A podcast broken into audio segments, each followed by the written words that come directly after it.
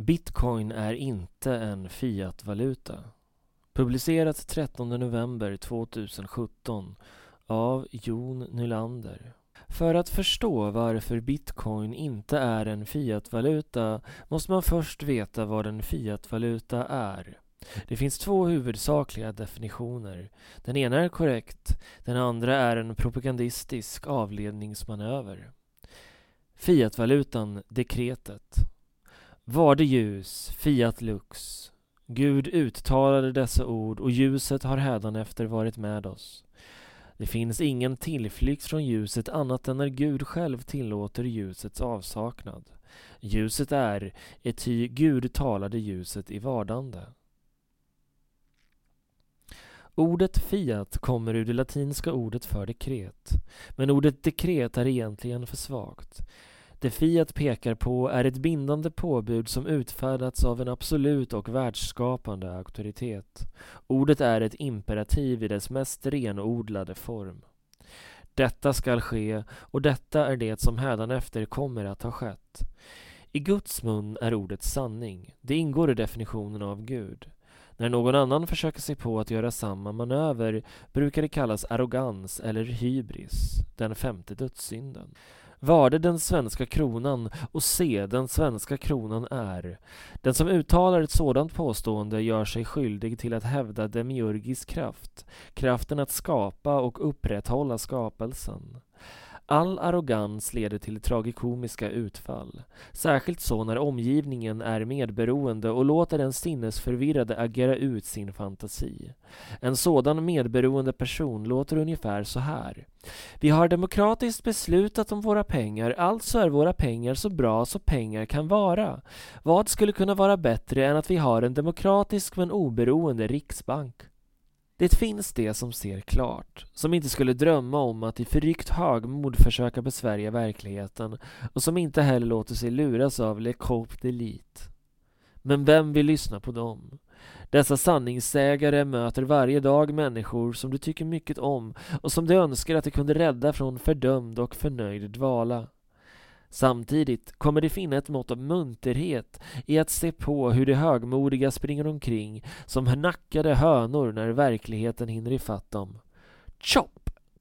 Om folk verkligen tror på dig finns det inte någonting som är mer centralt omvälvande än att du hävdar att du från och med en viss punkt har skapat verkligheten och hädanefter ämnar uppbära den.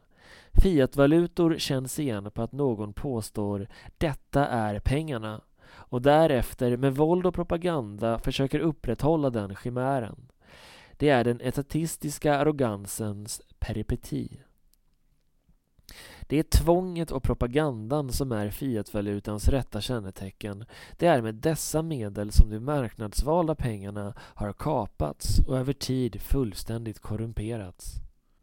2. Fiatvalutan, valutan utan inneboende värde. Den andra definitionen är en del av denna propaganda och den tar därmed inte ordets språkliga rötter i beaktande. Det är definitionen av fiatvaluta som en valuta utan inneboende värde och som bara baseras på tillit eller tro. Här är ett exempel på denna typ av välskriven propaganda. Peter Schiff är en av mina idoler och jag betraktar honom definitivt inte som en propagandist. Men även han talar ofta om inneboende värde och kallar bland annat bitcoin för en digital fiatvaluta. Jag har ingen anledning att misstänka någonting annat än att han har goda avsikter, men jag anser att han är ute och cyklar. I videon ovan säger han först att det inte finns någonting som backar dollarn eller euron utan att fiatvalutornas värde baseras på tilltron att folk kommer vilja ha dem. Han sätter därefter fingret på varför de vill ha fiatvalutorna, för att undvika fängelse när skatteforden knackar på dörren. Hans poäng är alltså att kryptovalutor är som fiatvalutor, men med nackdelen att de saknar en tvångsaspekt. Min åsikt är att det är tvånget som är fiatvalutans riktiga definition. Man ska inte hoppa in i kryptovärlden utan att först verkligen ha försökt förstå Peter Schiffs ståndpunkt. Det finns antagligen ingen annan som kan framföra den bättre. Det är mycket möjligt att han har rätt och det känns absurt att säga emot Peter Schiff, men nu kör vi. Det finns ingen peng som har inneboende värde. Det har aldrig funnits, kommer aldrig att finnas. I alla fall inte i ordets verkliga bemärkelse som universellt och evigt värde. Det man egentligen menar när man säger inneboende värde är alternativa funktioner, alltså andra användningsområden än som peng. Människan värderar. Hon värderar subjektivt. Hon baserar sina värderingar på preferenser, livssituation, kunskaper och laster.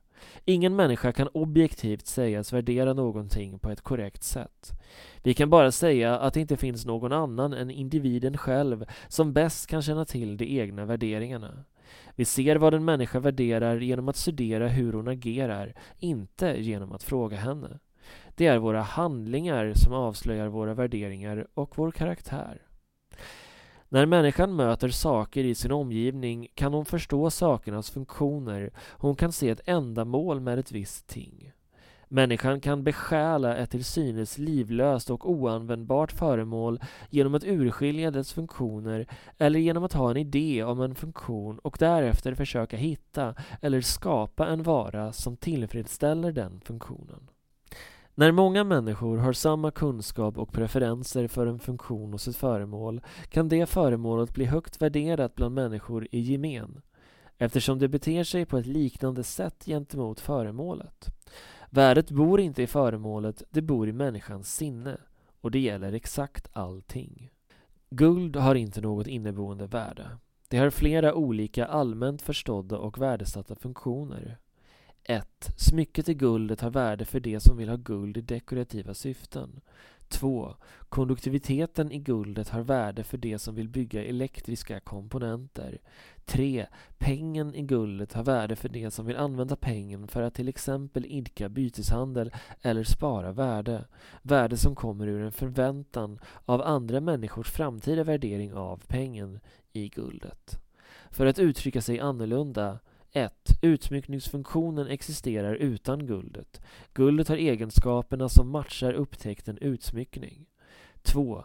Önskan att kunna leda el existen 2. Önskan att kunna leda el existerar utan guldet. Guldet har bara goda elledande egenskaper och rostar dessutom inte. 3. Pengafunktionen existerar utan guldet. Guldet har egenskaper som matchar upptäckten pengar. Dessa funktioner är separata mentala innovationer som delar utrymme i samma grundämne. Utan någondera mental innovation är guldet utan värde och ingendera innovation ger någon annan del något inneboende värde. Det ger dock en nivå av trygghet. Givet att de andra funktionerna för guldet inte försvinner blir guld aldrig helt värdelöst. Samma resonemang kan användas på samtliga historiska pengar. Kakaobönor, salt, torkade fiskar, boskap, säd, snäckor. Alla verkliga pengar som någonsin har existerat har fötts i människans sinne och har letat efter en matchning i sin omvärld. Pengainnovationen har letat ett utlopp i befintliga varor. Människan har historiskt agerat i enlighet med pengarnas värde utan att kunna förklara varför. Genom att över tid studera hur vi människor agerar har en uppsättning intelligenta människor lärt oss att artikulera varför vi värderar pengar och vilka egenskaper som bäst matchar den kollektiva uppfinningen pengar. Bitcoin är resultatet av att en uppsättning människor har byggt någonting som väl matchar in på dessa egenskaper.